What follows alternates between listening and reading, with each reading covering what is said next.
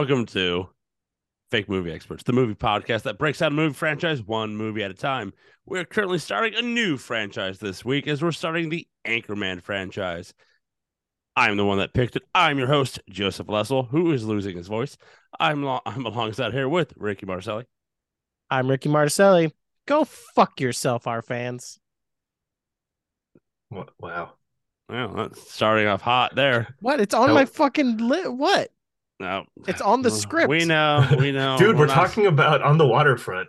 on the waterfront, Waterworld, know, More world. more. And let's not forget the uh, man that goes to the pants store, one Keith Swetland.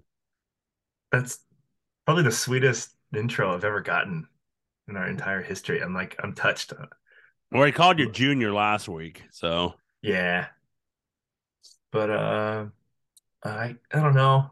I'm gonna I'm gonna see how long I can go without doing a one of the one of the lines, you know. I know. I'm really trying when we actually get into this to not just make this like an endless stream of quotes. It's gonna be hard though. It's gonna be I'll hard. say your first line. Your first line is "Go fuck yourself," and it's just like, okay, cool. Yeah. Whale's vagina. There it is. Not, not even. Yeah. Oh, but also hold on, I gotta get in a thing. I might my voice also is kind of sucky because I'm getting over a little head cold, dealing with a little co- a little coffee poo. Yeah. I mean, Yeah. if if if the official stance of Fake Movie Experts is that COVID isn't real, so it's not COVID. That's not our Oh, official continue. stance. I'm out here dying in the trenches trying to avoid getting pink eye for my fucking children. Well, tell them to quit farting each other's eyes.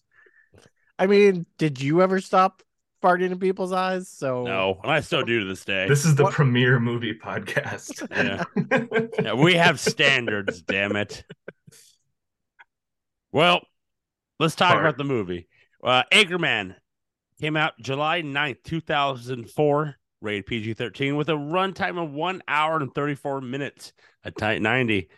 Directed by Adam McKay. This was his first movie that he directed. He's directed such movies as Talladega Night, Step Brothers, The Other Guys, The Big Short, Vice, and recently uh 2021 not movie for Netflix, Don't Look Up. Oh, I never watched Don't Look Up. I heard it was weird. oh shit, Ad- Adam McKay's like kind of good, right? Didn't he do the like the the whilst the Christian Bale money one? Vi uh The Big Short. Yeah. Yeah, he did that. Oh, you said yeah. Yeah. yeah, that movie's very good. So many of his movies outside of this one were movies that had to grow on me. Because like Talladega Nights in theaters, I walked out of it being like, not that funny. Now Talladega Nights is fucking like hysterical. Same That was with Step me. Brothers. First reviewing the Step Brothers, I was like, eh, That But was now- new Step Brothers. Yep. Pretty high on the list. You guys, he did the Dick Cheney one, right? Vice. Yeah, oh Vice. You said that. I've named them. I've named all the movies that you're I'm saying. like, Hey, uh, did he do it? I don't, I, Pretty I don't know why I was thinking that Vice was something else, which is funny. But like, it? It's your new headphones you have on. It's not. yeah, it's in- I'm I'm dude, my vibe is fucked right now. By the way, Yeah. listeners know this. My headphones are different tonight, and it's fucked, and I'm pissed. But anyways, yeah, Adam McKay. I liked Vice because like Dick Cheney is a true and like true to the bone ghoul, and they did a pretty good job of capturing that, and that was fun. yeah. Like uh Brick stabbing a man. Our vice president shot a man. Yeah, exactly. He yelled coming right for us, and you know. That quail's coming right for me. But Anchorman, this is stars stars galore here. Will Ferrell, Christina Applegate, Steve Carell, basically helping launch his career. I know he was part of the Daily Show at the time, but this also helped with The Office. I mean, Arguably, I mean, Paul Rudd was in Friends, but this arguably launched like Paul Rudd, what Paul Rudd became was from Yeah. Anchorman. yeah, Was Paul Uh, Rudd regular on Friends? I'm pretty unfamiliar. Yeah, with he that. was uh Phoebe's like in the later seasons, he was Phoebe's fiance, then husband. So he was like, I don't, he wasn't in every episode of the last seasons, but he was in a lot of the last seasons of Friends. By the way, y'all friends people? No. I was well, I wasn't, then I was, and now I'm back out on Friends because like, God, so many of the characters are fucking annoying. I've I've never I'm kind of biased against her, whatever. There's like the the silly like friend Seinfeld dispute, which I don't think is maybe it's real, Real. maybe it's not, whatever. But like I'm on I'm on Team Seinfeld, which I don't know if that's even a team, but like I don't know. I always appreciated the joke that like you could switch the character and the dialogue with anybody in Friends and it'd make sense. Yeah.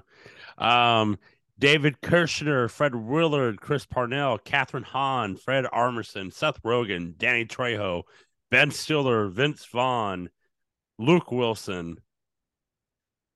You know, um, where's Dude. the other? Kathryn Hahn threw me for a fucking loop, and then uh, Seth Rogen. Oh yeah, he was just two seconds. Uh, this- Was that? What's the connection between Apatow verse Apatow And, did um and Freaks and Geeks? Freaks and Geeks. Yeah, yeah, Yeah. yeah. Okay.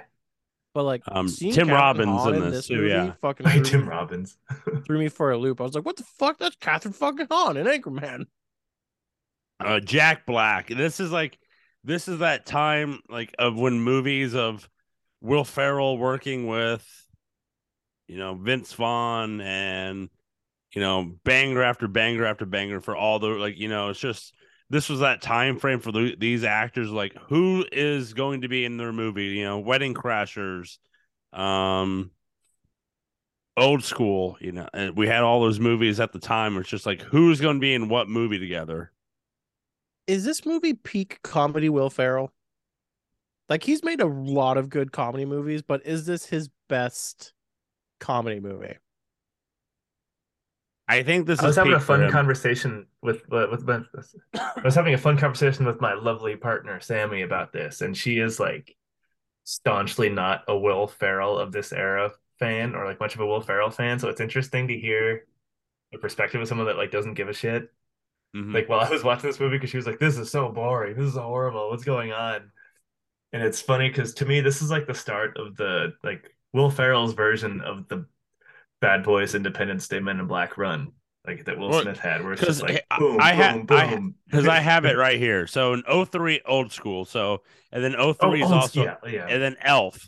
Okay, so there's Elf, and then he's in Anchorman, and then it's the you know Wedding Crashers, but between before that it's even Bewitched and Kicking and Screaming. Well, I, And I don't know if I'd put Bewitched in that. Well, I would, I, I would have maybe left that one out.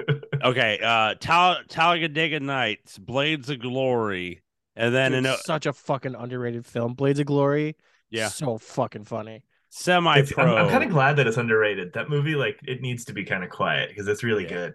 it's like, Where have I would semi- maybe argue semi pro, overrated. ooh, love Maybe semi-pro. I love it. I think I it's see, good. it as, I see it as being more of an overrated Will Ferrell I- film.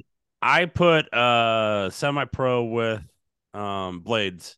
A little un- like a little not too popular, but then after that, Step Brothers, and then you have the other guys. You know, two years later. good. By the way, like, raise your hands if you had the Anchorman old school DVD pack. I had it I at one not. point, Oh. but I don't. I don't have it anymore. I bought But it yeah. with a gift card to Borders. I feel like Anchorman was like one of the first like movies that kicked off the whole like unrated trend. It Oh, was. God. Oh man, the oh yeah, 03 to like 09 underrated was just popping. And the version I watched of this Anchorman was rated R, so this had to have been like what is considered an unrated version because I watched it on Paramount Plus. We we all did, and That's yeah. it wasn't unrated or anything. Like because I it's there's things with this movie alone. There is the like PG thirteen version. You have the unrated version, and it's like a joke or two's different. That's it. There was nothing like drastic. There's no nudity. There's no like. It's like I think the Bigfoot's dick joke is Yeah, wait. in okay. one and it's not. And the I So should have is squirrel. this- That's the one. Yeah, and I should have this squirrel. the, um, I forget what the term is called. The Mandela effect. Is I'll eat the cat poop. Is that from the unrated version? Is that not Yes. in the reg? That's not in the regular film, is it? It's because I've seen the unrated version ten thousand times more than the theatrical version. Because I just At least remembered in my world. I just realized watching this watching it off of it- Paramount, I'm like, there wasn't the I'll eat the cat poop part. Because he's like, I'll eat the shit. Just give it to me. And like he started Yeah. eating it. Yeah, that's not in this one. Yeah, so that's like that's the only thing that's unrated is him eating the cat. You know, eat the cat. why food. was this rated R on Paramount Plus? I think it I confused think they're wrong. itself. I think it Okay. confused itself. Because I was super confused when it showed R in the top left corner. I'm like, did I watch Anchorman and it was R and I just don't remember that correctly? Because Keith texted me going, "Huh, this is unrated. I kind of wish it was the PG, like the theatrical version." And then I'm like, started. I watched it around almost the same time he did because I'm like, I got nothing to do, and I started watching it, and I'm like, no, this is like the PG-13 version. They like because the the two lines, the you know the different ones are what Keith brought up uh, in the Hangover scene. Champ brings up how he, you know, he shit a squirrel and damn thing's still alive, or he was in a Japanese family home and they were just I- yelling at them, and they were not, and then they were not happy. Hey, I'm gonna do shows some how post much- duties here. We should before we talk about this, we should get into our personal experience with, with when Oh. this movie came out. You interrupted. What were you gonna say, Rick? I it's insane at how much I've seen this movie that even though those scenes weren't in this film, you mentioning them, it Yeah. instantly vividly pops into my head. Yeah. yeah. All right, so now let's get into our personal with this, uh, you know, effects. I I don't. I've seen this. This is one of those films that I've seen too many times. I don't remember what the first time was. I do. I just re- like I just know this film so inside and out. I don't remember what my first time was with this film. Keith, I- do you? I I saw it when it came out. I, I Yeah. remember that because I remember Yeah. like this. I remember the like the depth of my belly laughs and like how I was like I was weeping in the th- movie theater when I watched this. You- I was I watched it with my cousin. No, you didn't. And, oh, oh, oh, oh, did oh, we go together? Yes, because because I goofed. I looked at times the like the week before, and then Joe, your was, like, powerful fucking mutant abilities are so cool, man. there, there- we, we were supposed to see like a twelve thirty showing on the Friday that it came out, but um, I looked. It was like I was just looking at the wrong days, and we had to wait like an hour at Gateway Mall for, and we just hung out in the arcade for an hour. And you and you were not happy about that. Like you were, you son of a. I'm like, No, my I still hold that grudge. No, Oh, I, I I was know. right. Yeah, yeah. But yeah, And yet- um, Very recently, in the last month, we've gone and sat in restaurants for an extra hour because we're bad at time. Two times. I- I want to say Keith though. I think Andy was there because I think it was Yeah. me, you, Andy, and I think my yeah. my cousin Jake was there. But Yeah, man, it was- mem- yeah, just how hard I laughed in that movie theater. I think this this I think my theme, my angle for this episode, I think, is like this is the dream millennial comedy. Cause like the thing like nothing will ever be as good as a thing you see that's good when you're like whatever 16. hmm And so like nothing will touch that ever. so like this movie is like this little time capsule of like millennial nostalgia and it's now that millennials are kind of old and lame like it, it's kind of funny going back to it Yeah, I c- like I wasn't openly laughing for most of the movie, but it legitimately felt like I had put on a warm blanket and was just like in a really cozy spot. It was like, ah, I remember like all of this, so it's not super funny to me because I've seen it all so much, but it just feels good to be watching it. i remember one of my texts was that i didn't need to watch this Yeah. I was like, it's like i could have Yep. just I, I think i phrased it like if i focused real hard i think i could just watch the movie Yep. like, if i just sit and think if i sit and think real hard i can just be like oh yeah and then uh, the helicopter's landing and then he was the balls or whatever was the line Yeah, uh, I'm I'm with you on that fact of uh, um, that I've seen this movie so many times that I don't like. I say more quotes that are not the quotable ones than I do, and then like I do the quote, you know. But like I can almost from beginning to end. Like I can do almost shot for shot of this whole movie. So like it's one of those things. Like I still laugh, but there was some point yeah, for this time around watching. Like this is a warm blanket. It's just like yes. Well, what Yeah. do you think is like the Gen X equivalent? Like, what's the Gen X? Like, is it like Dazed and the s- Confused. Dazed and confused? That's what I mean.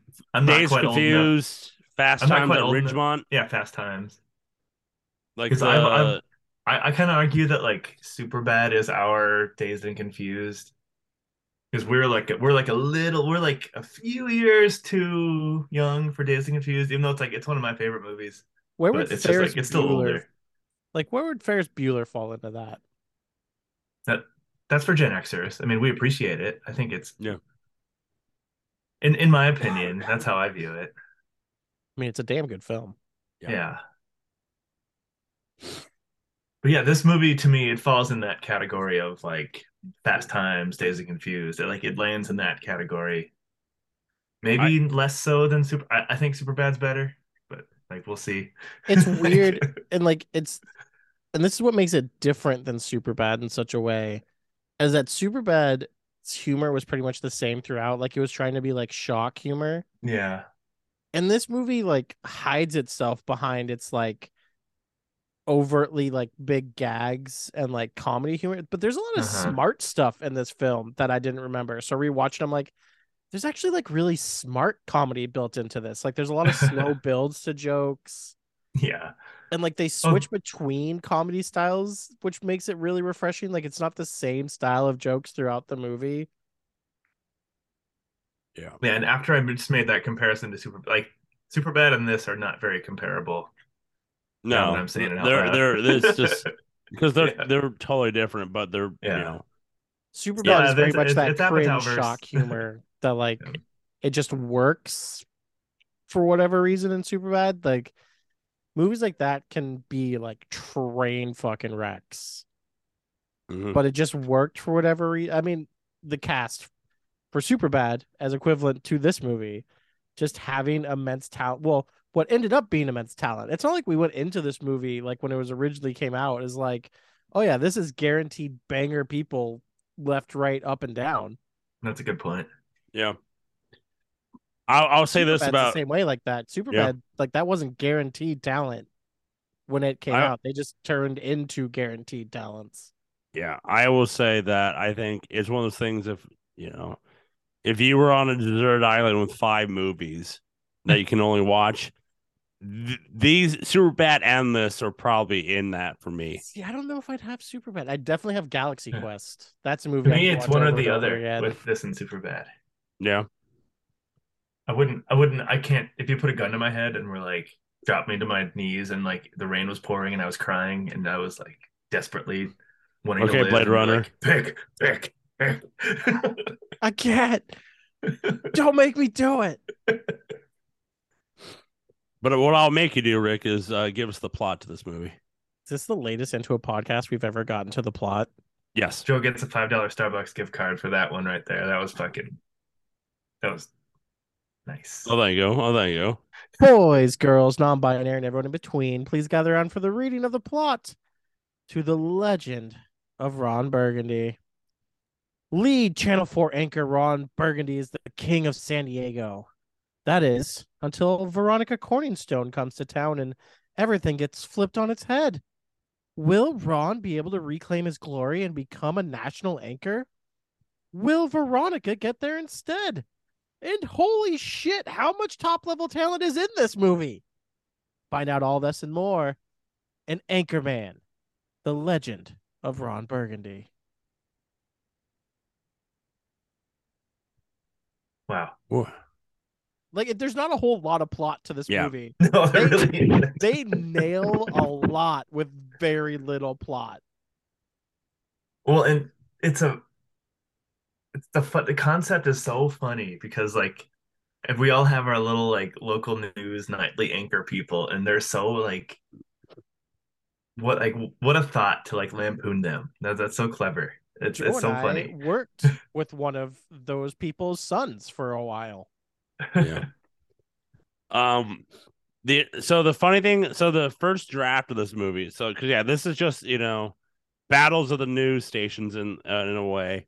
But the first draft of the script is that the story was going to be a plane load of news anchors who crash in the mountains and discover that the plane was that which the collider was carrying monkeys and martial arts equipments, uh, leading to a, ba- a battle of cannibalistic newsmen and star throwing monkeys.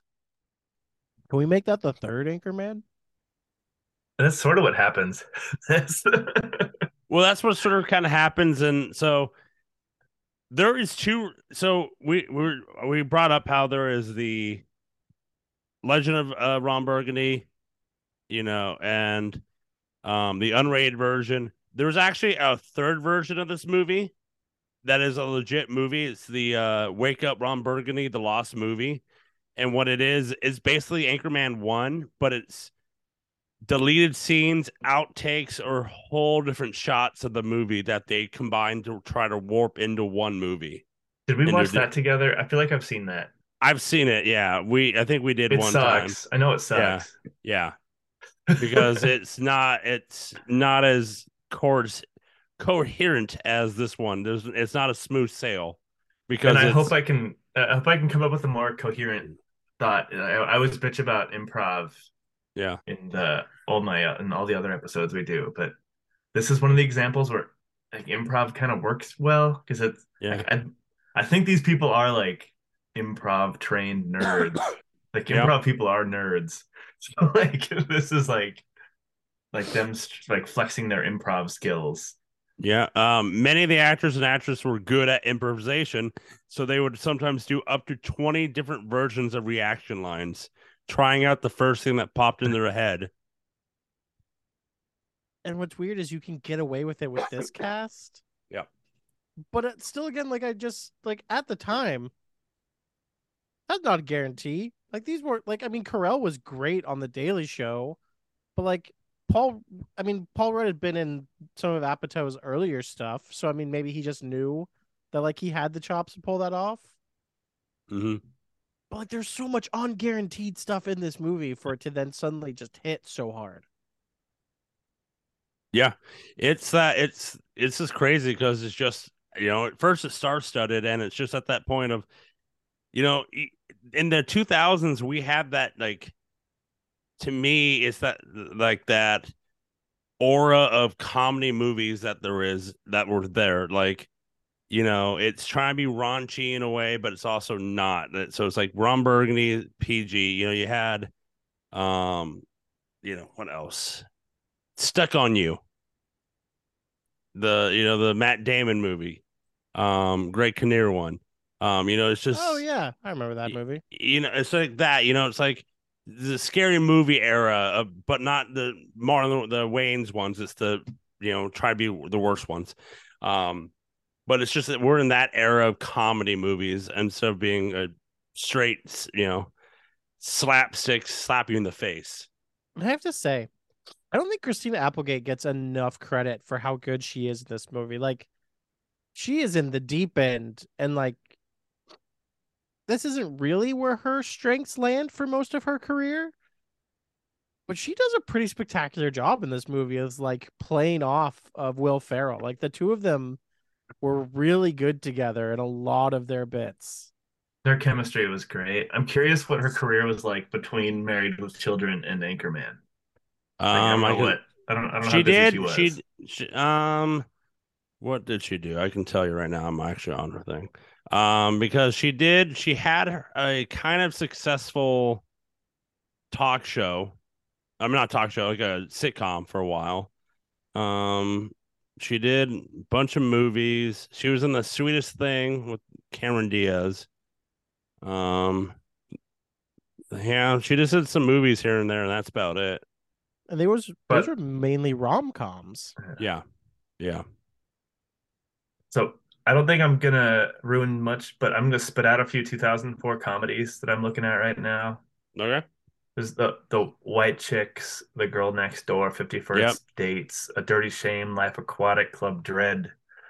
But like this this comedy was so like miles different than like Yeah. the trend Yeah. kind of in the early 2000 everything all, all those movies are a little more straightforward. This movie is like extremely self-aware, like just shits all over the fourth wall. Yes, And I think- 100 percent. Yeah. Oh, yeah. This is this is like, like this is that this is out of left field. This movie. Yeah. Um, the go ahead, Ricky. You got Well, it's just I'm trying to nail like was it Apatow who just did such a good job of bringing the talent together? Or was it just like you had such a combination of talent that they showed so brightly to make it work? It's like so much about this movie shouldn't work. Like it's very cruddy humor a lot, but the way the jokes are delivered make it shine. Like, I mean, come on. The dude's walking through downtown and just goes, Milk was a bad choice. There's very few people in this world who could make a line like that hit like Will Ferrell can. Well, when was the Funny or Die stuff? Because that was like a funny. That seemed almost seems like a like a Will Ferrell Funny or Die joke. um, Funny I mean, and this Die is- came out after this. Yeah, I'm not saying this is Oh, no this is pre-internet. Like, I mean, the Yeah. internet's there, but that's like Yeah. this is still AOL dial-up time. Like, Well, I think you just you really have because 2004 is the peak or the end of Will Ferrell SNL. And like I think you really just have faith watching all of because that he's doing an SNL character. Like this it's the it's the app it's an Apatow Apatow's like like a storytelling ability mixed with an SNL character. I think is kind of a cocktail you're getting here. And I mean, come on, all the stuff with Baxter fucking hits. Like, tell Yeah. me a better fucking love story than Ron Burgundy and his dog Baxter. Oh my God. The puppet I- I, I I like the puppet going off the bridge. And like that's intentional. Like they intentionally make it look bad. Like that's how it's supposed to be. Yeah. It makes it funnier. It's clever. Also, I, I I think a lot of credits to Freaks and Geeks. That's like a lot of the chemistry going on here. I think with the just like the people behind the camera. I think there's just a lot of people that have worked together for a long time. It's a weird way of putting it, but it's super smart, dumb comedy. Like it's doing dumb jokes, but in a very clever way. hmm And I also think though, like we're saying, like I'm laying the praise on this movie, but I think this literally is like a 16 year old boy movie. And I think that like Oh, see, I don't agree with that because, like, to this day, my wife fucking quotes this movie. She loves this movie. There's not a month that goes by that she doesn't make a fucking joke about shit in the fridge and ate a whole block of cheese. yeah. I, I, I, one, one of the lines that you know, you know, I'll just say it now. One of the lines that I always say, like for no reason, I, I'm just bored or something, and I'm with the producer. I just yell like "Panda Watch," like no reason. I'm just like, if there's something going on, I'm like Panda Watch. No, no. All right, I'm I'm gonna do one. I always fine. do uh I always do lanolin. Lanolin, Lanolin. like sheep's rule. That one's always mine or Audrey. I I like Audrey. Audrey and lanolin, those two. This is Bush. this is Bush League. Yeah. Okay, that's all the stuff we can really remember. What was something that happened in this movie you didn't remember, and you're like, "Fuck, this is Fuck. funny." Because to me, it was the jazz flute. Like I Jazz didn't flute. remember that whole bit, and when that started, I'm like, "Holy fuck, this is so stupid and funny." So Like, especially when he whips out the jazz flute. Like I remembered it as the scene was going, but like I didn't remember that bit of the movie, and him just pulling the flute out of his fucking sleeve. oh, I wasn't ready for this. I wasn't ready for this. God Doesn't Damn it, sound that's right. so good. okay. Um, It- that- I- this one's hard for me, but I got one. okay. Because I've got this was one of those like college roommate movies where it was like Very much. It's yes. oh, it's Friday night. Everyone's back at the house. Like once, like not. I'm, I'm not exaggerating too much. Like once every two weeks, we just watch this movie. like, so it was on constantly. So, but one of the jokes I remembered was in the jazz flute scene, and I forgot the like absurdist sort of drinks they ask for. yeah.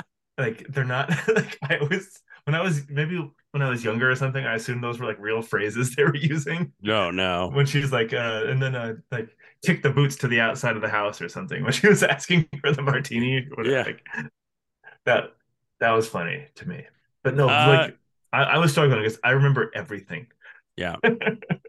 You know, like one things I forgot, and it's just a smart small one. It's like the the the PG thirteen version of of the sex scene of them do like riding horses, like do me on that rainbow. I'm like, okay, I forgot about the whole like rainbow and stuff. What did she, she? Yeah, she did say "do me on." it." They're like, look at that Yeah. rainbow; it's so beautiful. Yeah, do me on it. On it. That was Oh, we're joke. going, we're going. Um, one of the And one, it's so one out of place in the movie too. Like it doesn't make any sense, and yet Yeah. it still works. It fits the soundtrack though. I like the soundtrack's fun in this. Yeah. Yes. Uh, one of the, one of the scenes that I just re- forgot how funny it is. It's them eating lunch in front of the desk, and they're talking about the pancake breakfast tomorrow, and how Ron's like, "I can't. I guess I'm going yogging or jogging. I'm not sure. It's a soft J, but and then like Dude. Brick, uh, Champs is like, no, no, they're like, no, it's the." It's the pancake breakfast. We do this every month. You're coming. But seriously, how like at least a decade, everyone made that fucking yogging joke. Yogging. Like, I still do. I still do. Yeah. No, the yogging one's the yogging one's okay. I've got my one. I keep it in my back pocket for later that I really hate that I'm not going to say out loud. Okay. I, I uh so we we do some of the you know the um sit some plays out there champ. You know, it's like Ron, Yeah. I miss your smell, I miss your musk. Mr. Musk. I need you know, I need you, Ron. I This need is a to sit some- goddamn. This is gonna be. This is the phrase I used during my pre-glaze. This is a goddamn like job site movie. This oh, is Oh, yeah. a, this is a break room movie. Like, if you don't know people and you're fresh at a job and like you start you bust out some Anchorman quotes, you're gonna get some looks. Just Like- kind of walk up and I I just want to let you know. I want to be on you. yeah, I have many leather-bound books. My my desk smells of mahogany. oh, But it's it's just I think it's just that fun time of you know uh oh um diversity, you know, an Yeah. old Oh, wooden man. ship. What what's that? You know, it's just like this movie's just like I just like it's just fun for like the sh- how the whole movie like for me, I love the progression of the movie until he gets fired. And I think for like that time being, it kind of takes a little spiral downhill for me, like sluggish. Oh, Because the fall of Ron Burgundy gets the fall for Ron you? Burgundy is a little sluggish. Yeah, I It's- guess like I could see that. It wasn't the first time in theater, but like now after, I'm like, oh, this is a little sluggish.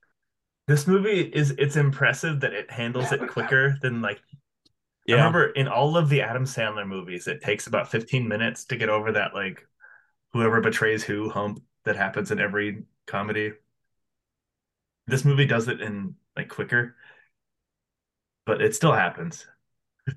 it's like it's it's the slump in the because there's always a romance in these movies, and there's always like the betrayal part. And that, part's always kind of boring in these movies. It's like, all right, whatever, get back to the jokes. It's like It's just so funny. Yeah. Ron, you have a massive erection. it's the pleats. My God, like God damn, it's just so stupid, and yet it works.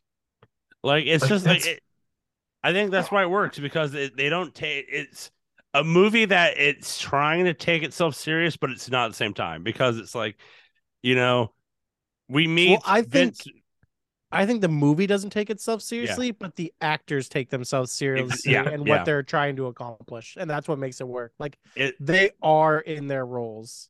Yes, like we meet Vince Vaughn, and you know Vince Vaughn's Channel Nine News, and they're pissed because they're number two in the ratings, and he's like, because the, most houses have two TVs, and no one's putting that into effect in anything. And you Well, I know, mean- I'm almost having this. I was just I'm having this like weird like ten thousand foot vision thing out of this movie. Like I'm wondering what what do 18 to 23 year olds in 2023 reference for comedy? Like I'll I'll bet I'll bet there's a decent chunk of folks that are still referencing Anchorman because it's just a classic movie to them. Because there's no there's no, there hasn't been like an earth shattering comedy in the last 10 years. But what would introduce them to it? Because I don't feel like there's been a lot to introduce people to Anchorman. Like they made a second one, I mean, but I mean, like- if you saw the second one, you're not going to be like, "Oh, I got to go watch the first one." I bet that. well, I'm. I'm thinking like older brothers, cousins, and like Oh, that's true. like I think that like cultural osmosis happens like pretty organically with these kind of things, and like But I just feel like this is a movie that lives so fresh in our head, but it's not like you still see like like a deep connection to Anchorman, like Yeah. in the world we live in. yeah, Yeah. Like Although, like, Anchorman, it's still, like the dating Anchorman. Like, have, have you guys ever listened to his podcast? Like the Will Ferrell Anchorman, like Ron Burgundy podcast. no, I did not. I heard of it, but I just didn't want. I I didn't know. listened, it was it was boring. I tried. Yeah, I like. Yeah. I was a big. I was a. I I was an anchorhead for a long time. Like I I I read his book that Ron Burgundy wrote. Oh, I forgot about that. Which Didn't is- he it was show funny, up on people's like late night shows with Ron Burgundy a lot? yeah, Yeah. he did. Um, funny thing is, so the first draft of the screenplay suggested these actors for the, these various roles. Uh, Champ Kind was originally going to be John C. Reilly. That makes sense. He could have. Would He have, could have. that would have been better. Um, Brick Tamland was going to be Chris Parnell. Uh, Wow. Brian Fantana was going to be Ben Stiller. Oh God. Ed Harken, the boss, was going to be Ed Harris. that would have been bad. That that would have been great. That would have been great. Yeah, Ed Harris Um, could have done that. I mean, I gotta see who they are so I can tell you.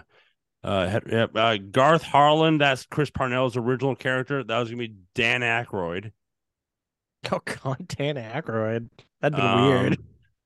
And then I think one of the other guys they had Alec Baldwin. Nice. Um, but then they also had William H Macy in it for another role. Um, Ma- Maggie Gyllenhaal. Well, someone else. Where they at? And I yeah, feel like we're gonna watch the second one, and we're just gonna like be a little bit like we were for, um, for Smokey and the Bandit too. Of just like it didn't. We didn't need this. We were fine with just the first one. Well, as you know, we, we brought how we discussed there was a dodgeball two happening, and it's just like why? Oh, no. Dude, why? Who Yeah. the fuck is that for? Yikes. Uh, Amy. Amy Although Adams technically, aren't they like? Isn't it? There's supposed to be a second Wedding Crashers. Rumors, but Would- it's just would have been fine if it'd been like within five years of the first one, but like who would that be for now? Yeah, I don't Although, didn't want a they, like- second Wedding Crashers. And they established the joke of the person that's too old to be wedding crashing already in the first one. yeah, yeah. So like, what? why So would you either like it's gonna be their That's funny. kids, which will be lame. yeah. By the way, something to think about. When was the last like cultural impact, like culturally impacting comedy movie? Hangover. I Maybe name me one. yeah. Name me one. Name me one after know. Hangover. Like Pineapple think you're Express right. was pretty big. Hangover was after that, wasn't it? Hangover came out in tw- 2009. Yeah. Pineapple 08. Yeah, same time. Other guys in 2010. oh, other guys is yeah. Other, Yeah, I don't but- think that was but- culturally. I don't think that was Hangover. Like, But Hangover- everyone could quote Hangover. Yeah. so I think Hangover might have been the last comedy to. Because I I mean, liked- as much as we love Pineapple Express, it even gave our host one of his nicknames. Yeah. But like, I don't think that like would rank up there as a cultural like. It's been a bit. Comedy's been on a down. I mean, Keith, you love to talk about Yeah. it endlessly. Comedy's been on a bit of a down. It's also because comedy's trying to find its legs in yeah. this woke universe. Like, you can't be a shitty person who punches down. Which again, Mhm. I'll give it to this movie. There's only one or two jokes that didn't really age well in this movie. I, I was expecting more gay jokes. Yeah, we only got one or two, and even though they were in there, it didn't come off as offensive because you're like, yeah, Yeah. that is the type of person who would make that shitty type of joke. The- Like it's this- almost like the joke has transformed into being like, oh yeah, he would make that joke. What an asshole! Like it's still Yeah. Did you kinda guys watch? works. Did you guys watch The Bubble? No. Oh, Oh, no, Apatow. Netflix movie. The No. Apatow Netflix- COVID no. movie. no. Oh, it's the the least funny, most like we're talking about offensive. That movie was like class offensive because it's like it's like Apatow what he thinks normal people experience COVID like. Oh, it was just what yeah, it's like, Out oh, these billionaires. Onion It's was it's funny with no, yeah, it was the least funny movie ever. You know, it's Papa Burgundy here. You know, you know, Rolling Stones fair game. Um, like it's just like, like I think. Oh, the littering. think- Sorry, that was a good joke. The littering when they just throw their wrappers on the ground. Oh yeah, Yeah. literally, I'm very aroused. Um, I think because I didn't see. I think I saw the trailer once, and I, I laughed my ass off during the trailer, and then I'm like, I'm seeing this, and then I think I think why this movie is so good is just because of the fact that. As I as I said in the beginning of the show, there's so many stars in this movie, but you just at the time you didn't know that. You just saw the the newscast, and then you have Vince Vaughn showing up as the rival team, and then you have this giant news station battle royal with That scene was so you know Luke Wilson with his own, uh, Ben Stiller with the uh, Espanol. You have Tim Robbins with the PBS local Dude, the. PBS you know? jokes were hitting. I Yeah. love PBS jokes. Was Brent, Ben Stiller in brownface? That didn't age well. No, That that didn't age well. he he, he was just tan. No. no, that was that was questionable. Uh, we can go back to Downey Jr. and uh, um, Yeah, but that was like that was being done intentionally to Yeah, I make know. fun of it. Yeah. Brent, ben Stiller was a bit in brownface for that. And I was like, that's But- questionable. It's But, funny. it was funny. Como están, bitches? that Um, joke sucked. but like I think for me, I was like just because I you know watching SNL at the time, you see Parnell shows up. You know, you have a you have poopy mouth, Mister Burgundy. Uh, uh, I'm blanking his name. Cousin it, uh, Uncle Fester in the new uh, Oh, um, he the bar. oh the- Fred Armisen. Fred over Armisen. there. yeah, and the the, yeah. the coyote's blood shall drain and Yeah. That, that was fucking good, Oh, dude. it- It was weird watching that and being like, God, look how young he looks, and then look at Will Ferrell. I'm like, Will Ferrell, you've always looked fucking seventy. What the Mhm. fuck? you know, as the joke with Paul Rudd, how he doesn't age, and just like no, No, that man is a vampire, Yeah. By the way, poor David Koechner. and I'm here. yeah, he like, but his movie. I've, I've watched a couple. I've tried to watch a couple of his like straight to streaming movies that have come out over the decades, yeah. and he's just like he's the least talented. I think. He works. He works in a supporting role, but anything more, and it it not good. Keith, Keith, you know he's coming to the Holt Center, right? Um, yeah. I mean, no, I don't know, but You, yeah, it's in what- my head. He, he is like undoubtedly he is the Rob Riggle of like this group. Yeah, Like someone who is funny in bits, but like anything more is than like a bit part, it doesn't work. Like I've seen him show up in those like weird, like the modern National Lampoons movies that are just like, like, like substitute teacher babes, so and so. It's like yeah. he shows up in the lowest rung, like D tier movies.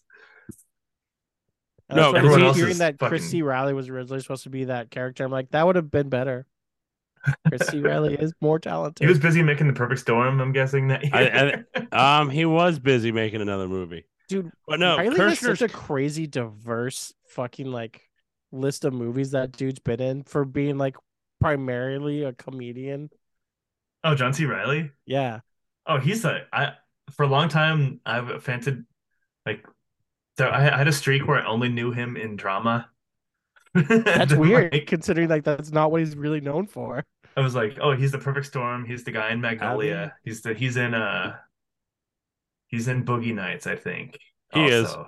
he I haven't seen Boogie Nights in so long. Uh, John C. Reilly was doing the Leo Avatar, uh, Aviator movie. Oh yeah. Yeah, he's in a Steven Spielberg drama. Yeah. No, uh, he's in like my. oh no, that's a the, Scorsese, sorry. the other. Yeah, the other day I was at the shoot at the job, and someone was uh playing a song from the Walk Hard soundtrack, and I'm like, Wow. "Is that from?" And it was John C. Reilly singing. I'm like, "That's Walk Hard, right?" And he goes, "It's like, yeah." And, hard. and um he's like after I heard him he, the guy's like after I heard him sing like I went down a deep dive on him on YouTube and like there was like theat like theater John C. Reilly no, he's like a he- serious singer. He has like yeah like he ranges yeah. From, you know, but like uh no, but Keith Koechner's coming to the Holt Center doing the an office trivia show. No, What? That's unfortunate was- for him. He was in the bad part of the office. Well, he's doing a trivia, so he he got nothing better to do, dude. That's so funny. Um, you know, uh, you know, the man, you know, it's just like that crazy thing too. Like I was saying, like so many actors, like Jack Black. I did not know Jack Black was going to be in this movie originally, and then shows up riding a bicycle, uh, motorcycle, and Yeah. this burrito's filling. I am full. And then did you just throw a burrito at me, hombre? Broseph? I wonder who was The- friends the with only Jack thing I love. Huh? I mean, they probably just all like are in the close circle, like that Oh, yeah. comedy, high-ranking Hollywood circle. Yeah, like I think they were all like like improv troops that knew each other because I think they're all like Im- they gotta all be improv nerds. You're an Well- improv nerd. Ferrell is because of SNL. Carell, yeah, I think he was. Kirsch, Rudd wasn't. Um, I mean maybe. mm, Paul Rudd's very first movie is a Halloween movie. Yeah, Halloween six. No one talks about that. And he was on Friends. Fucking none of those people are doing fucking. Uh, what else we have? Um, uh, the se- yeah. So, uh, the battle scene spoofs uh, the opening scene from the West Side Story. Um, so that's the idea. That's where they got the riff from. But yeah, this is them again, not taking themselves serious, but with Well, and Yeah. they also had um. Fuck fuck. Uh, Planet of the Apes. The net thing is a bit Net, from yeah. Planet of the Apes. you know, Brick, uh, Brick killed a man with a trident. You know, and you know, Brick, where did you get this grenade? I don't know. I do that one all the time when Dude, how is it that we perfectly went from Smokey and the Bandit to Anchorman, and fucking in the post credit scene they have a Smokey and the Bandit post credit scene? What the fuck? It was good. That's That's my line. No, no, no. That's uh, yeah. I wish we were. That was my only enough to have exposure on to Smokey and the. Bandit before I watched Smokey and the Bandit. I agree. Same. Still blows my mind that you boys had never seen Smokey and the Bandit. And I loved it. I still think about I still think about Smokey and the Bandit. Dude, Eastbound and Down runs through my head at least once a week, all the time. That song is just so good. And Oh yeah. I've I've still been I've been picturing pretty frequently just an Italian man inside of an ambulance with a couple wine. No, we don't talk about the second one. no, we don't. I loved it. Um, one of the scenes that like uh I I enjoyed, and it's it it's one of the scenes that it's like it's everybody in the room, and it's the scene of when Ron and uh Veronica start beating the hell out of each other in the newsroom, and Champ and Fa- Brian are holding them back, like let them work it out, let them work it out, as they're like whipping each other weapons and stuff. That's that was that was very good. That was very funny. That's where they like because there hadn't been a lot of physical comedy yet. So like when you get the physical comedy of her fucking throwing like a typewriter at his head, Oh, that was a good that was a good throw. whipping the antenna off the TV and is whipping him with it, and like the the the boss shows up. All right, knock it off, and then she gets like one last whipping. dude. And then the stupid like such a stupid classic gag, but him shooting himself in the face with the mace to get himself a second time. Yeah. like it's so like that's a Well- cartoon type bit, and it was still fucking good. And what did this do? This movie did quite a bit to comedies moving forward. Because I'm trying to, what's the name of? There's those Drill Bit Taylor was kind of a piece of shit movie, Yeah, and that was sort of in this same. That was in the Apatow. Like Apatow sort of owned what comedy was like. I saw that in theaters. It was very bad. It was. It was very un, very unfunny. There was like, I, I I can't even like. What are the predecessors of Anchorman? That's what I'm trying to think of right now. The Like, what closest movies- thing I can think of is one of my top underrated comedies in the last like God, when the fuck did it come out? It's probably way longer ago than I want to admit that it was. But um Horrible Bosses has Yeah. like Anchorman type vibes to me, and that was a really fucking good comedy. It was funny. It also That it came out got a in sequel. It didn't need one. Yeah, it really didn't. Oh yeah, tw Horrible Bosses. That's a late. That's a newer comedy. I was thinking Yeah, but- Tag. Tag was kind of anchor manny.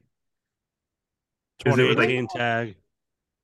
God, Horrible Bosses was 2011. I'm so fucking old. I did like Tag, but I don't know if I would call that Anchor Manny. Uh, well, it was like a. I it think- was I think an just the, uh, absurd. it was an absurd premise. absurd amount of people of talent, too. and Um, one having to act with like a shattered fucking arm. Yeah. Renner should just stop shattering pieces of his body. You should really stick to making music and REI lines on Shut up. Amazon. Shut your shut your goddamn mouth. Keith, have you listened to his uh his album? A new one or the original Well, or his older one? Mm, like a couple years ago one. I've heard him cover House of the Rising Sun. I've looked at his like uh his outdoor okay. gear line on Amazon. Oh, okay. I'm Heath, more I'll of tell a, you what I'm more of a. See, I'm more of a Renner rent like I think I think I might be into renovations. I think that might, might be might be my new thing. Awesome. Proud of you. Uh, what movie deserved to get the type of praise that Anchorman gets is the unbearable weight of massive talent. Now that was a fucking grade A tier comedy. Bingo. No, take That's that back. That's last- I, I just underrated. It's an S tier grade comedy. That I don't thing- think it's underrated. I think that that movie I just don't think enough very- people saw it. Yeah. I think It's- everyone who sees it loves it, but not enough people Yeah. have seen it. See, comedy's Uh, so weird now because like the menu is kind of like a comedy, but like not in like the typical way. no. Yeah, there's not like there's not the mid-tier PG-13 comedy that is good anymore. No, because one that popped up for me, which would be a recent one because it's 2018, was Game Night because that was a pretty like okay comedy. Yeah, it was all right. Oh, remember when they tried to remake fucking Superbad but with children with Good Boys? That Oh, that was dumb. Oh. Yeah. You can't it's it's so funny when like it's like if you aim for the king, you better not miss. Like if you're gonna rip, rip off the Apatow style, like Apatow's You better. annoying and like I think his politics are kind of bad a little bit every once in a while. Like with like in his messages in his movies. Because it's always like like uh, to be mature, you must like get a job and be wealthy and blah blah blah blah. But like if you're gonna like get that dialogue style, you like you gotta nail it. And if you don't nail it, then you sound like a dumbass. You know what I think's been bad for comedy movies? Too much Kevin Hart. I loved like the first three or four Kevin Hart stand-up specials. hmm Kevin Hart doesn't really make a doesn't really make good funny movies. comedy is largely showing up in like improvised riffs in Marvel movies where people just insult each other and it's just people being mean to each other. And that's like the funny joke is like The Rock calling Kevin Hart short is like the joke. like Okay, a more kinda- recent comedy that I really liked was Cockblockers. I thought that movie was funny. that was good. John- Oh, what's the movie that John Cena's in and it's with the com- the female comedian that everyone likes to hate? Where John Cena like is threatening to beat someone up in a theater, but he's doing it in a super gay way. Oh, um, what's the um, With the it? I saw blonde? it. I saw it. Yeah, I see LeBron, that. there's the LeBron James joke. in it, Train 'cause wreck, LeBron James train doesn't wreck. that movie's okay. And that fucking LeBron James bit is really funny because he Yeah. actually is like that. He's Amy- a cheap Amy- bitch. Amy, right? Is Amy? Schumer. Amy Schumer, yeah. Schumer. Yeah, Chuck Schumer's niece or whatever the fuck. Wait, like really? yes. I didn't know that. I mean, don't. Oh, guys, we're forgetting about one like classic comedy. Um, fuck, what's the movie called? It's got the guy from How I Met Your Mother. He goes to Hawaii. We see his Forgetting dick. Sarah Marshall. Forgetting Sarah Marshall. That's still not that recent. No, And it's still that that's Apatow verse, isn't it? That's 08. oh my god, Holy is- shit. I'm so the- old. Oh my I- insides. Like I Love You Man is probably like 10 or something. 09. yeah. Any other brain busters you want me to look up? Whatever. um, No, I'm done talking about this because it's making me feel old and hurt. Okay. I guess there's like Uh, the Jumanji movies; those are recent, but like, Those are huge, massive budget. Like and I Yeah. like those, but they like they They're weren't fine, yeah. comedy. revolutionary. Yeah. they're comedy. They're definitely comedy. Yeah. they're like they're actions action spectacle comedies. They're like huge. Yeah, And they're just I like 'em too. comedies. comedies in a rut. Comedies in a rut right now. Yeah. But like I think oh f- the Anchorman is maybe peak comedy. I know for Will Ferrell, but it's like peak comedy, and then we hit our we get our stride with like Dodgeball and Step Brothers and I think you Oh, can okay. easily argue that Anchorman is the peak comedy of our generation. yes, Well, and I think what the problem is later is that the comedy movies try to like they try to have an important story or message in it Yeah. later, which there's gets a B annoying. story. There's a B story that kind of takes over what the Like- main focus of the movie is. Like I fucking hated This Is 40. that movie. Never seen There's it just- because I heard it's terrible. Or like I liked funny people, but it's like these like if you're gonna have a comedy, you gotta have these like heavy themes going in it with it. I didn't like it. No. I this like is- funny people, but that was also like Yeah. that was more of a a dramedy. Like Yeah. or not Mhm. dramedy. That was just like a fucking that was sad. What's a sad com a dark comedy? That's what it was. What's- that was a dark what's the- comedy. What's the Seth Rogen Christmas movie? That, that one was pretty good. Oh, um, the night before, What year is that one? I, this this one I want to know. Is it after 2015. 2012? 2015. 15? Okay, Yes. that's that that's pretty good. Yeah. 15, we're getting there. We're getting that's seven, eight years ago. We're getting closer, guys. Sorry. I mean, so, I Um, mean, it's almost arguable that like Anchorman and Superbad ruined comedy movies because so many people like try to recreate that instead of. I think the biggest problem with comedy is no one's creative with it anymore. yeah. Like it's Yeah. they're it's very just like it's point A to point B to point C, and we're gonna put funny jokes in it through here. Like I would honestly argue that a lot of the funniest movies now are easily rom coms. Like rom coms are very like finding their place again. That's if you- the only place that's where you have to put comedy now. Yeah, that's all you can can't do. like like Superbad is literally just about like it's a guy trying to get a girlfriend and some booze for a party.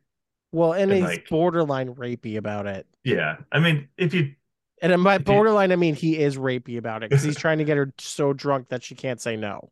if you look at it with a kind eye, he's trying to get a girlfriend because he's awkward. And By he's trying to get getting her so drunk to bang her. Oh yes, yes, yes. Works We're out. getting we're getting close to like Revenge of the Nerds cancel But they territory. didn't do it. But they didn't do it. Like Revenge of the But- Nerds did. like it's But- such a there's nothing to that premise and all of like you fit this whole story into this one simple night and this one simple party. And it's Like- it works so well and like because everything else is so like high concept now after 2015. it's like you can't do like you really like maybe they need to try simple again. I'm a professional screenwriter. you need to try simple again. Yeah, but see, I think you're oversimplifying what was simple. Like even with Anchorman, yes, the plot is like paper thin, but it's what around it matters more than the overall plot and how they do it. Because I would argue the same thing with Superbad. That yes, the plot is paper thin, but what you have around it is so like important. Because it's not like plot well important and can make movies not as good as I think they should be, a la Mario. For me personally, I know other people say it's amazing. It's the chemistry and relationships you have between people. That's what makes Anchorman so good. It's because of how well all these people could play off of each other. And that's what makes Superbad so well, is because of how well all those people can play off of each other. And I think that's what's hurt comedy the most is that we don't we haven't found great connections with people anymore. Yeah, Like, there's even no in the movie we saw recently with Renfield, like I mean recently it's been a while since that came out, but the connection with Nick Cage in that movie is spectacular. But the dude who plays Renfield and Awkwafina had no fucking chemistry and makes that movie grind to a halt whenever they're on stage like on screen together. there's just not been a lot of good chemistry in comedy for a while. And that's what's hurting it so much is we're not getting these groups that came from things like oh my god, and I just blinked on the show. Joe, you love that show. What's it called? The Apatow Uh, show. Freaks Freaks and and Geeks. Geeks. Freaks and Geeks.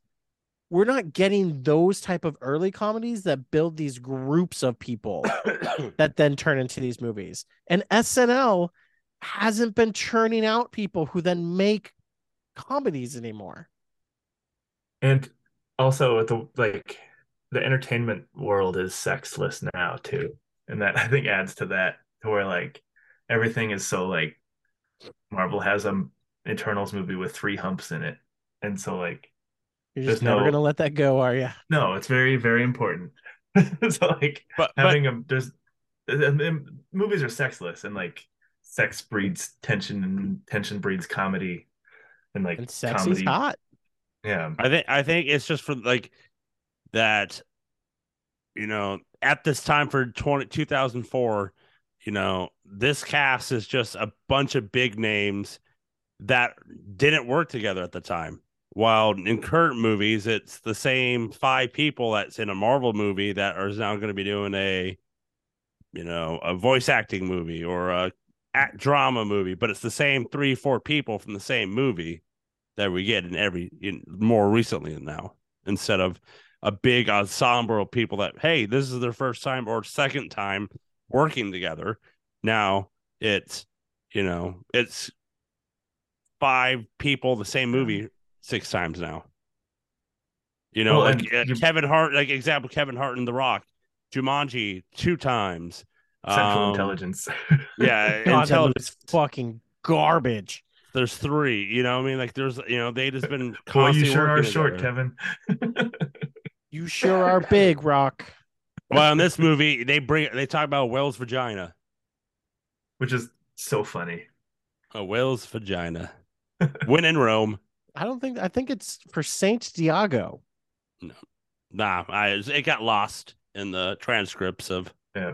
And my one one quick Marvel thing I want to talk about is it sucks that like Thor 3 is probably like my favorite Marvel movie, I think. And it sucks that that is like very funny in parts. I think kind of eh, sort of Marvel funny, but like that's where a major like a lot of the comedy that year lived within was within Thor 3.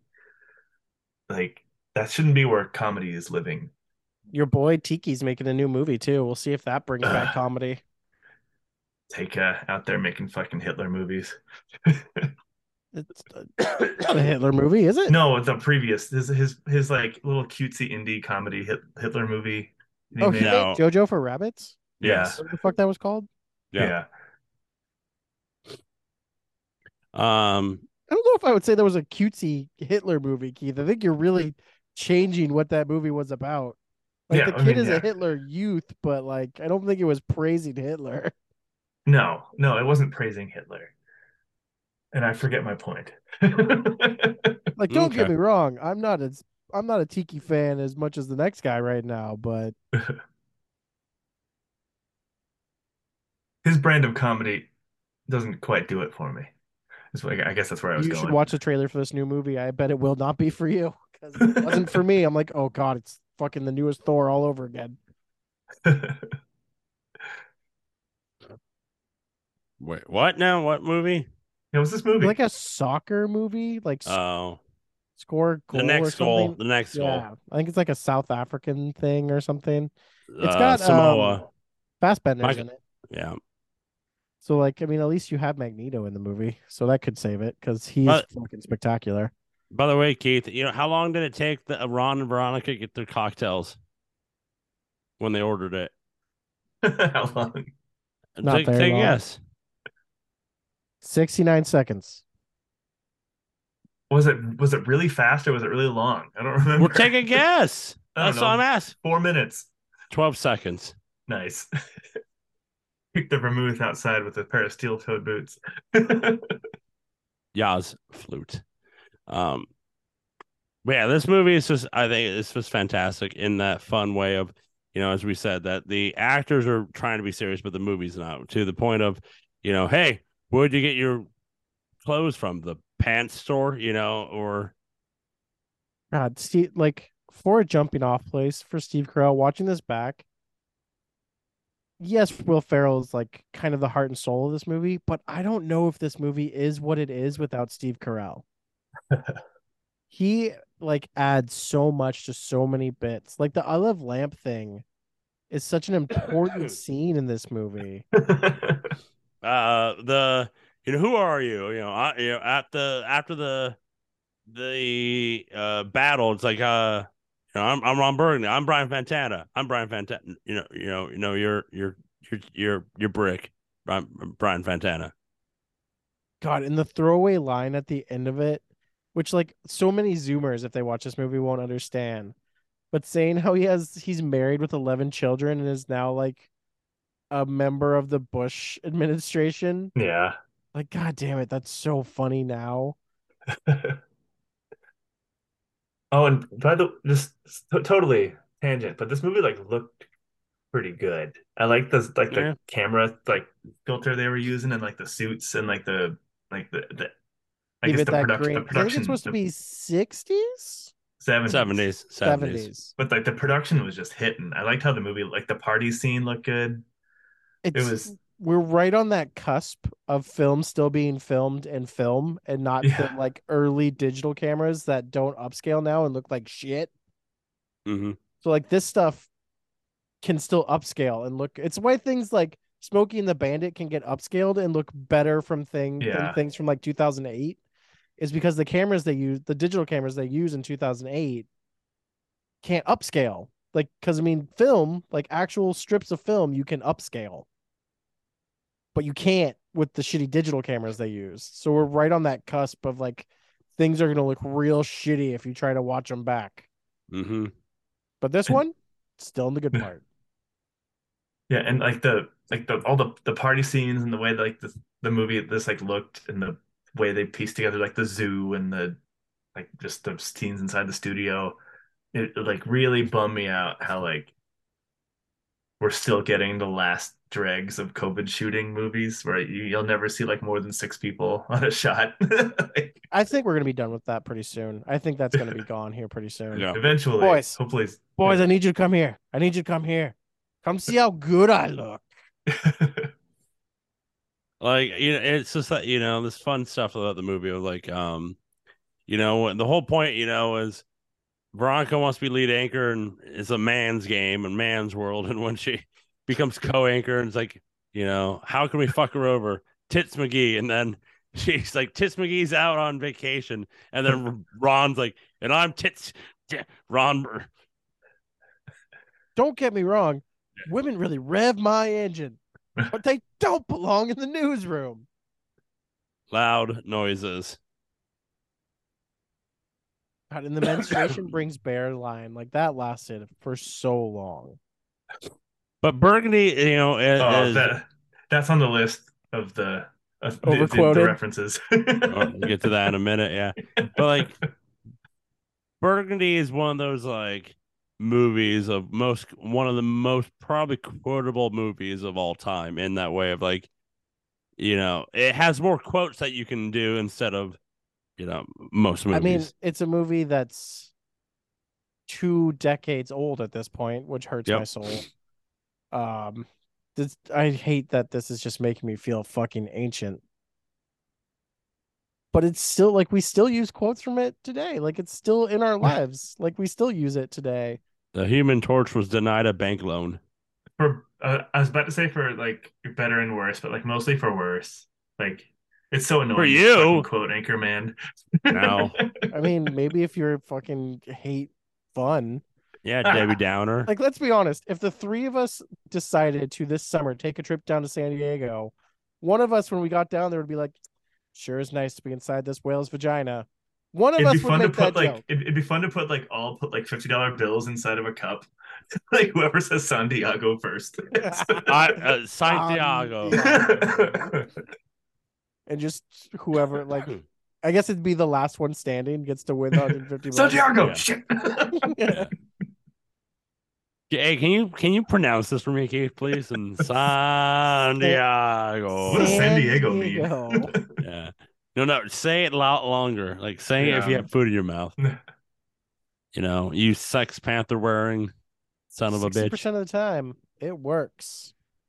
Every time. Is that going to be the one, Keith? Is that the most overquoted one for you? no, it's not.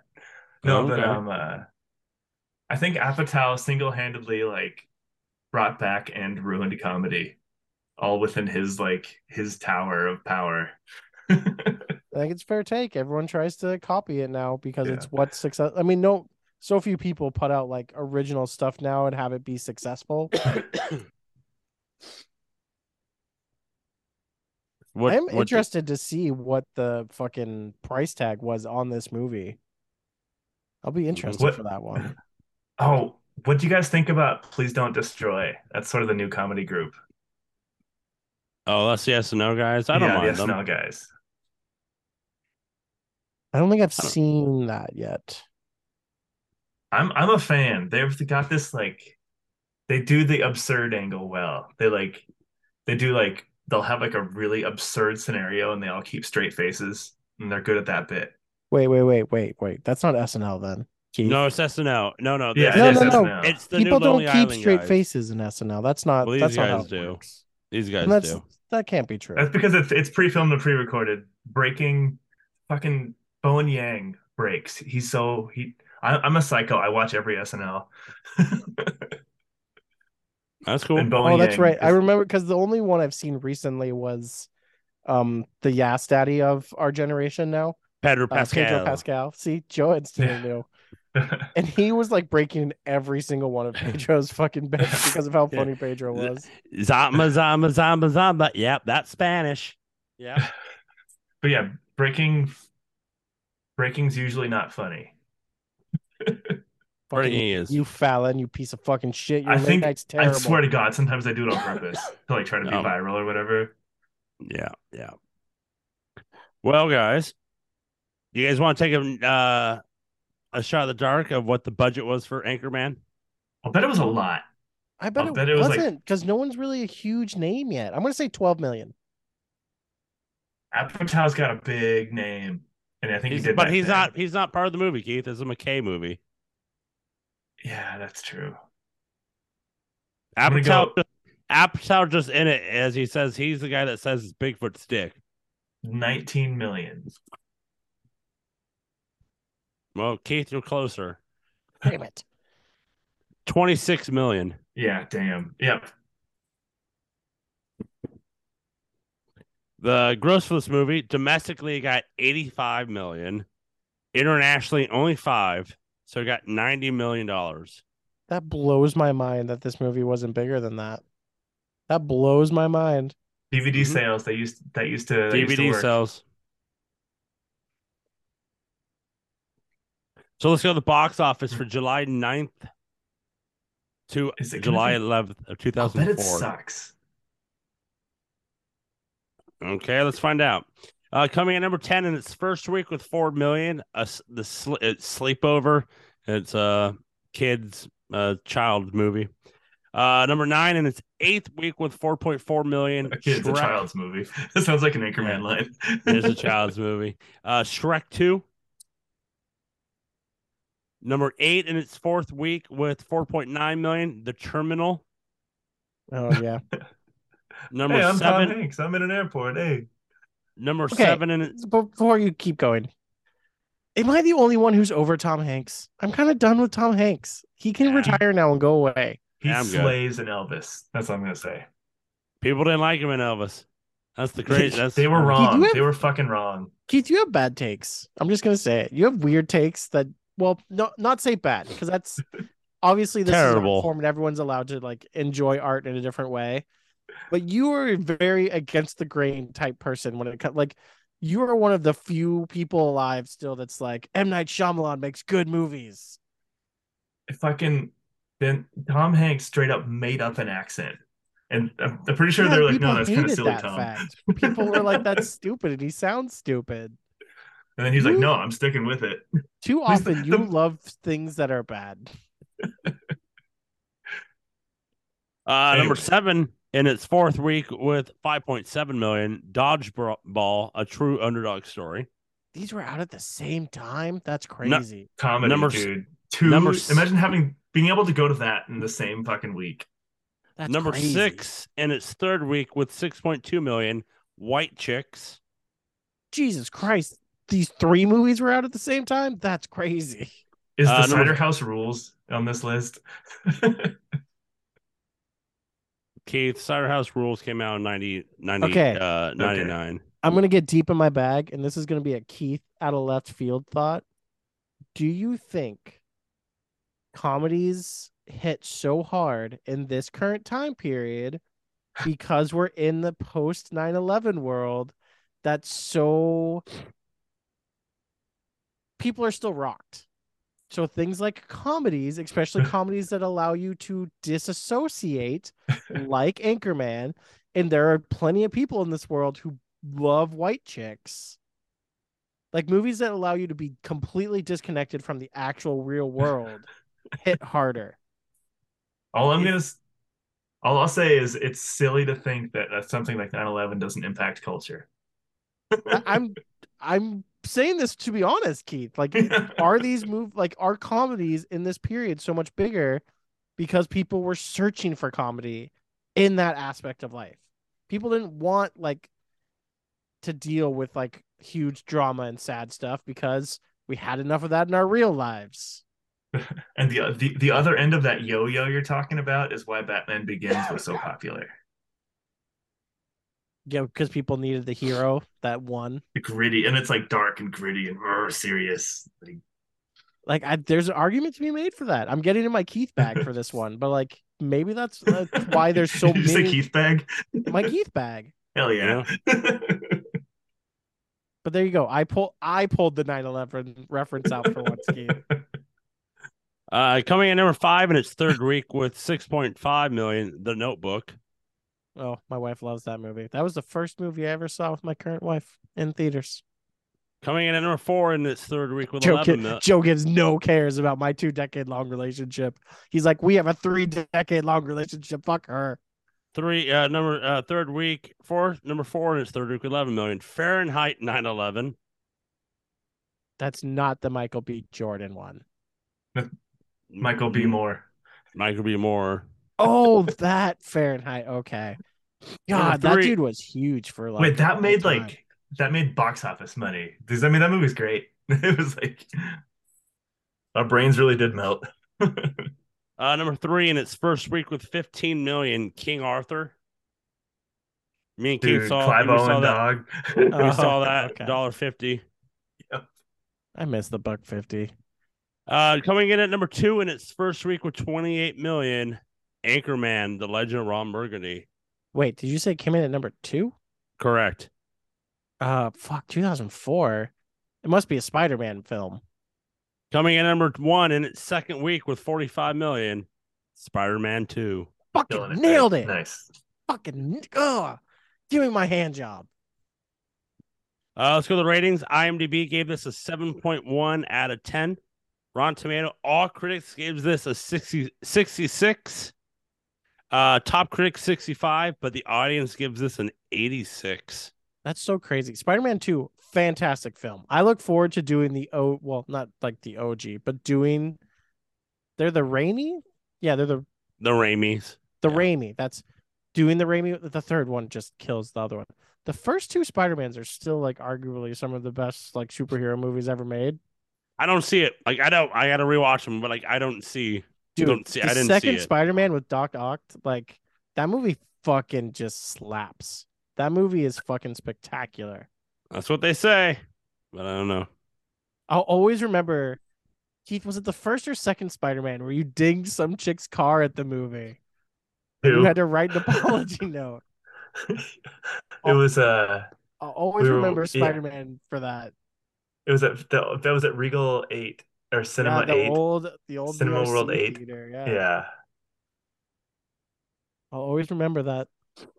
Yeah, that was a silly school moment. kids. But also that's crazy. Spider-Man 2 made in its second week half of what fucking Anchorman made in its entire run. What the fuck? That movie was huge.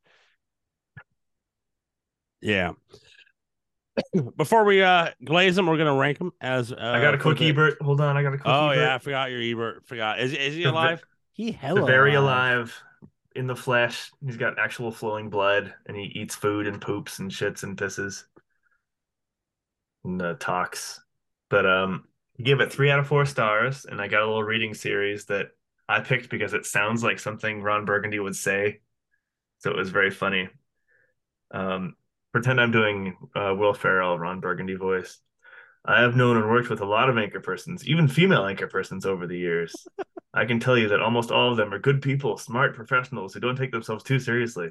But every once in a while, you get a Ron Burgundy, and you kind of treasure him because you can dine out on the stories for years. That's amazing. That's so good. So we'll be uh ranking the best cameo, the Ronnie, overquoted, and movie. So let's do uh best cameo. I was making fun of it and think it might be offensive in the current day and age. But Ben Stiller is arguably the biggest person in this movie. That's like and he's just like some random dude who just drops a shitty line. Like that was a pretty great cameo for Ben Stiller. My vote's Jack Black. I'm Jack Black. Although I mean, was Jack Black the pe- Jack Black at that point though? Yeah, yeah. he was to me. he School, was Tenacious School D. Rock, Tenacious D. What did School? Um, uh, I've been talking about School of Rock with my wife lately because that movie fucking slaps, and I want to rewatch it. School Did you know Rock came apparently out Nickelodeon in 03. made a shitty like series School of Rock. Fuck you, Nickelodeon. Gross. So 03. Okay. Yeah. So Jack Black is Jack Black at the time because this is his top. I mean, that's still like his first movie. I still don't know if he's like what Jack Black. Like he's still not like Jack Black at that point. well, let's Like I would still say most people know him for Tenacious D at that point. Then they would have known him for that movie. I'm a weirdo, Um, and I was obsessed with High Fidelity, so I was a High Fidelity Tenacious D guy. Yeah, High Fidelity came out in 2000. You have um, That was the first DVD I ever saw. Was High Fidelity. Then hang on, let's see. I feel like Oh- Fast and the 01? Furious might have been my first DVD. Uh, what what about Bob was my first one. I got it at got it at Costco. Um he was in the ja- in the Jackal 97. He was in um Jackal, High Jackal. Fidelity in 2000. Saving Jesus' Silverman. Saving Silverman in 01. Tenacious Oh, D. Saving stuff. Silverman. He's in Shallow Hal in 01, 02's Orange, Orange County. And like this this is peak. This is peak.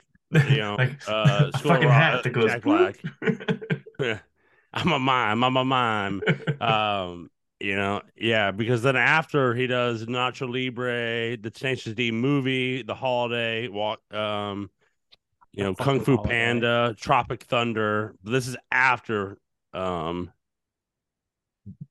uh, Anchorman. So, but I'm going to go Jack Black because did not see that coming. Uh, what is your uh overquoted? Keith? I Okay. think Keith has to start because All right, I'll this is first. his. You the ruined one the- that I don't, the one that I don't want to hear. I know. Yeah, he didn't do. He didn't. He didn't do the stab. God. Stop. Okay, here's the bit. God they say the thing. I say stop. S T A H H H P. God damn you. Very funny. Very So good. I God. just Very I'm good. gonna strangle you. But so hard. if someone is uh if someone is an Anchorman fan today and they're 17 and 10 years old when they're 27 and when they're in a break room and someone asks them like how the microwave works and they say I don't know it's science Oh yeah, it's science. That is. Oh, a I say it's science all the time. Though. Yeah.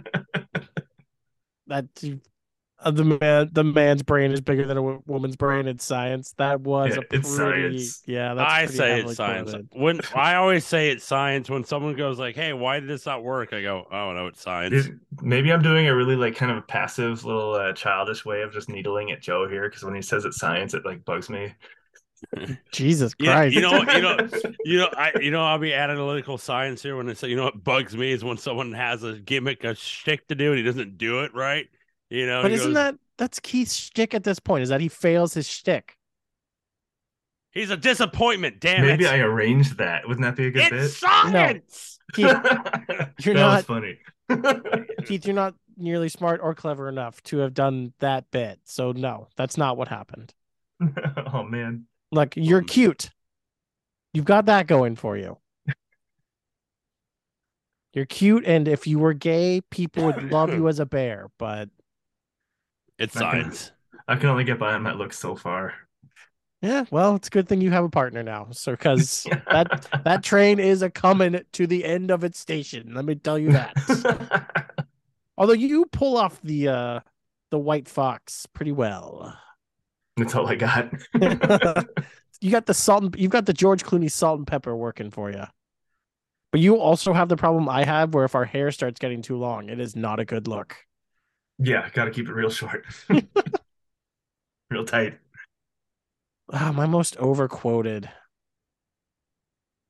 Stop. Stop.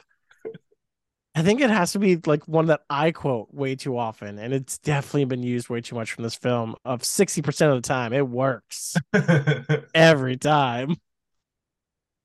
That that line exists everywhere to this day. Ooh, mine might be Bush League because I say that No. a lot. I say bush league all the time. and I still think it's good. That's God, that's opening scene. Bush League. She's g- he's gotta put Corningstone on.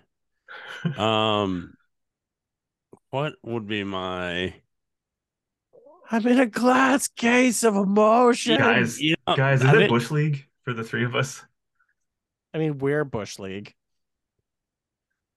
Yeah, mm-hmm. diversity? We have diversity here. yeah, we do. An old we I do. don't think ship. I don't think the network is going to care about an old wooden ship. Hmm. God, what's his name? Who's playing the head of the Harken, Fred Willard. Hark- oh, Fred It's Willard. Fred Willard. Yeah. him? Oh my God. I didn't realize there was a fucking school shooting joke in this film oh, again. Oh, yeah. until Oh, we that was good. it. Yeah. What the He- fuck? He's just going through a phase. You know, that dude we- is an improv we- from because he's from the Dude, like the his best in dry show and through shit. the film is such a great play off of what everyone else is doing. we're, uh, you know, we've all looked at pornographic stuff, right? Oh, you haven't? He's on something Yeah, sorry, called LSD. sorry, sister. Yeah, me too. Yeah, I haven't. Yeah, I don't, I haven't looked at that either. Listen, Um, Harry, put the gun down and let the band Yeah. go. Or say that it's a call gift. Yeah, or say it's a get uh, goof or something. Um, I'll just say glass case of emotion. That was that was really quoted a lot for a good decade. but like I I I say all the I I I myself I quote myself as I I feel like Anchorman a Keith was taking a fucking shot at you. I, I think he did was you know and I'm gonna fucking every movie now I'm gonna take a shot at him you know just fucking I mean, stab Keith- him. Man, I'm- Keith, if there's one thing we know about our good friend Joe, is that he'll run a joke into the fucking ground before I'll let it go. and I'm not gonna let this one go. My As I'm looking at his fucking name for this week, as I'm Rob Morbius. Morbius. He I'm hasn't Ron let the Morbius. Morbius joke go since Terminator. That was months ago. I'm Ron Months ago. Morbius. Okay, when you say it like that, though, that's actually pretty goddamn funny. I almost sent you a picture this week, Joe. My son got a gift for his birthday, which was like months ago at this point. He just got around to building it of a Spider Man car where the villain he's facing in that box is Morbius. Yep. Well, It does not lose. look like Jared Leto. though. Uh, one of the quotes that is I don't think it's uh uh is Dorothy Mantooth. You know, we take her Oh, out to a God, nice yeah. seafood dinner and never, never call, her again. Dorothy Mantooth is a saint. Uh, one of one I would say one of my favorite lines is the is the one of the scenes. It's when Brick i they're all hitting on Veronica and Brick. Uh, we want to go to the par- pants party party in my pants. Like Joe, Brick, are you you inviting me to a party in your pants and I'm invited? yes, not no, that'd be a no. The Ian? bit that makes that so good though is when he says Ian afterwards. Ian? That's what sells that bit. Yes, Ian, you want to go? No. All right, let's go. No, Brick. Let's go. Uh, what is your Ronnie? It's when Corningstone Luke. walks into the office and he's working out. Oh yeah. That's my Ronnie. That's the Ron Burgundy. That's mine, just too. like Tuesdays I only and have a short amount of time. I don't have time to get to the gym. Yeah.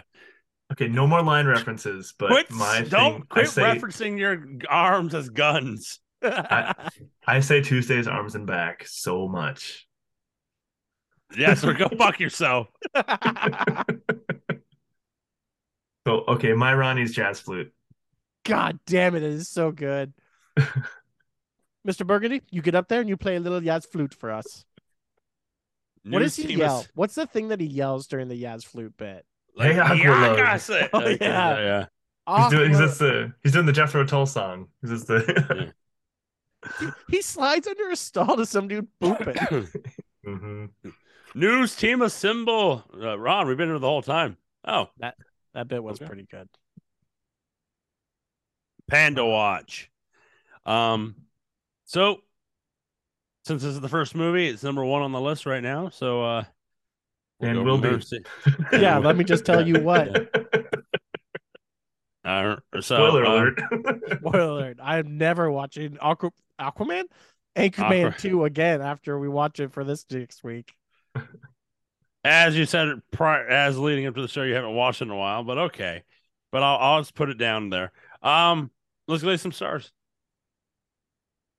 Gentlemen, I, I think it's time I taught you what glazing of stars really meant. Like, I don't think you've ever really grasped it. So there's really only one way I can describe it. I'm gonna find my baby, gonna hold her tight, gonna grab some afternoon glaze. My motto's always been when it's right, it's right. Why wait until the middle of the cold, dark night? Oh, everything's a little clearer in the light of day. And we know the night is always gonna be there anyway. Thinking of you's working up my appetite. Looking forward to a little afternoon glaze. Rubbing sticks and stones together make the sparks ignite. And the thought of loving you's get me so excited. Sky rockets in flight. Whoop! Afternoon glaze. Whoop! Afternoon glaze. But um, Wow. bump bump. And that's what that's what it is, boys. That's Yep. that's that's what it is. Glaze out. Afternoon glaze. With, with everything, I want to know everything. Glaze out Um, for Harambe. God, Dude, this is we're- so hard. Like I don't know how to glaze this properly because I don't have enough connection to twenty to two thousand and three me anymore.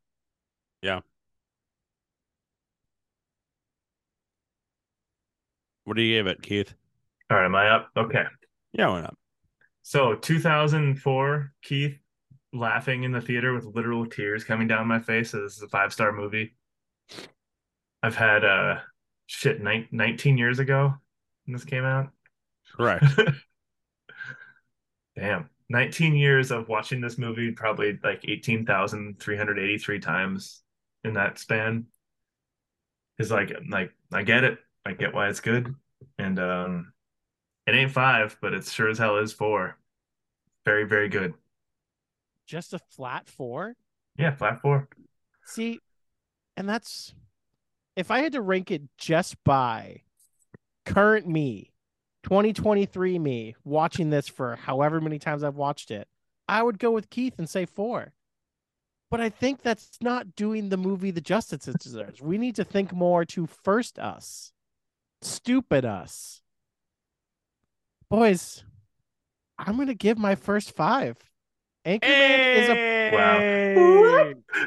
If I'm gonna watch a movie and feel like I'm just like smiling the whole time, even if I'm not laughing just because of how great the movie is, and there's still bits this long after that can get me to bust a laugh for a movie I've seen this many times. It's got it's got to be a five. It is legitimately the perfect comedy of our generation. I'm stuck. Uh, 2004, Joe. It was a five. 2023, Joe. It's a five. I, I, I I quote this goddamn movie all the time. You can take shots at me all you want, Keith, because it's science. It's science. But was- no, that was pretty clever in the science thing you just did there. yeah, thank you. And I'll be burn it fucking down to the ground. Um, but no, this is is a five for me. That brings Damn. Anchorman, The Legend of Ron Burgundy, out at a 4.67, our highest rated movie of 2023. Damn. Killing And it. boys, I'm proud of us. We got through this entire podcast without talking about Fast 10 at all. That was just last week we did that. And we've gotten through it. We haven't talked about it at all. I'm proud of us. I'm proud of us that we haven't that's- talked about Vin Diesel. As we should, and it's family. Dude, do you Uh, realize so- he died? that was crazy. Didn't see that coming. Shut up. Um, well, I just I'm, I was happy John Cena finally got his hug. There it is. Uh, pre-glaze here. Uh, Ricky, you went four and a half. I went four and a half. Keith, you went three and three quarters. Weird. That was a dumb number to pick. Well, you were you were in that like I don't think Apatow's gonna like live up to it. I think that was a fair take, but the movie itself lived up to it. Four and six seven. I have to check real quick. Let me pull this up. Four and six seven. That becomes our fourth highest rated movie ever Sick. here on the fake movie experts. Because Matrix is one, right? Matrix is one at four point nine two. Then the Yeah. Thing, then Ghostbusters, then Austin Powers, then Fast Five. So uh Austin Powers and Fast Five move down. This also will bump the Terminator off of our top ten. Damn. Wow. Wow. Wow. So our next movie is going to be Anchorman 2, The Legend Continues. What's your pre-glaze? I almost said two because I I'm spiteful, but it's probably not that bad. But I don't think it's gonna be what counts as a good movie to me, which is a three. So I'm gonna go two and three quarters. Keith? 3.25 Ooh, burgundies. you think it's gonna be just above a good movie, huh? hmm I think it would be a three. Um, I've seen it a couple times after, but like it was been on TV and I'm not really paying attention to it, or I'm going to bed, so I just put it on because it's a movie I know I can just fall asleep to. Not in that bad way, but just put it on. So There's a pretty high percentage chance that this will be my second viewing ever of this movie. I don't think I've viewed this movie again since I've seen it in theaters. Yeah, we're really, we're really about to see the true David Keckner, or however you say his name. Oh, that's rude. or how Adam McKay does it, Keith. This is not an A- Apatow movie. God damn it. McKay. It's a McKay film written by McKay. but it's the Apatow verse in Keith's mind. yeah. Yep. Just get The verse, it makes sense. It It's does like, make uh, sense. Yeah, I don't know. I was well, so we'll fi- caught off guard by that young Seth Rogen. That caught me so off guard. Fuck you, Donkey Kong, you piece of shit. Ruined that movie for me. Well, coming here next week on Fake Movie Experts, Anchorman 2, The Legend Continues. You can find you can go to nocellentertainment.com. That's right, nocellentertainment.com. You can find all the podcasts, everything that we do for you. You can find us on the social medias on the Facebook, Twitter, and the Instagram at NoCell ENT or NoCell Entertainment. You can uh listen to us on Apple Podcasts, Spotify, and wherever you listen to your podcasts. Keith, you eat the cat poop for failing at the fucking bit. You eat the cat poop.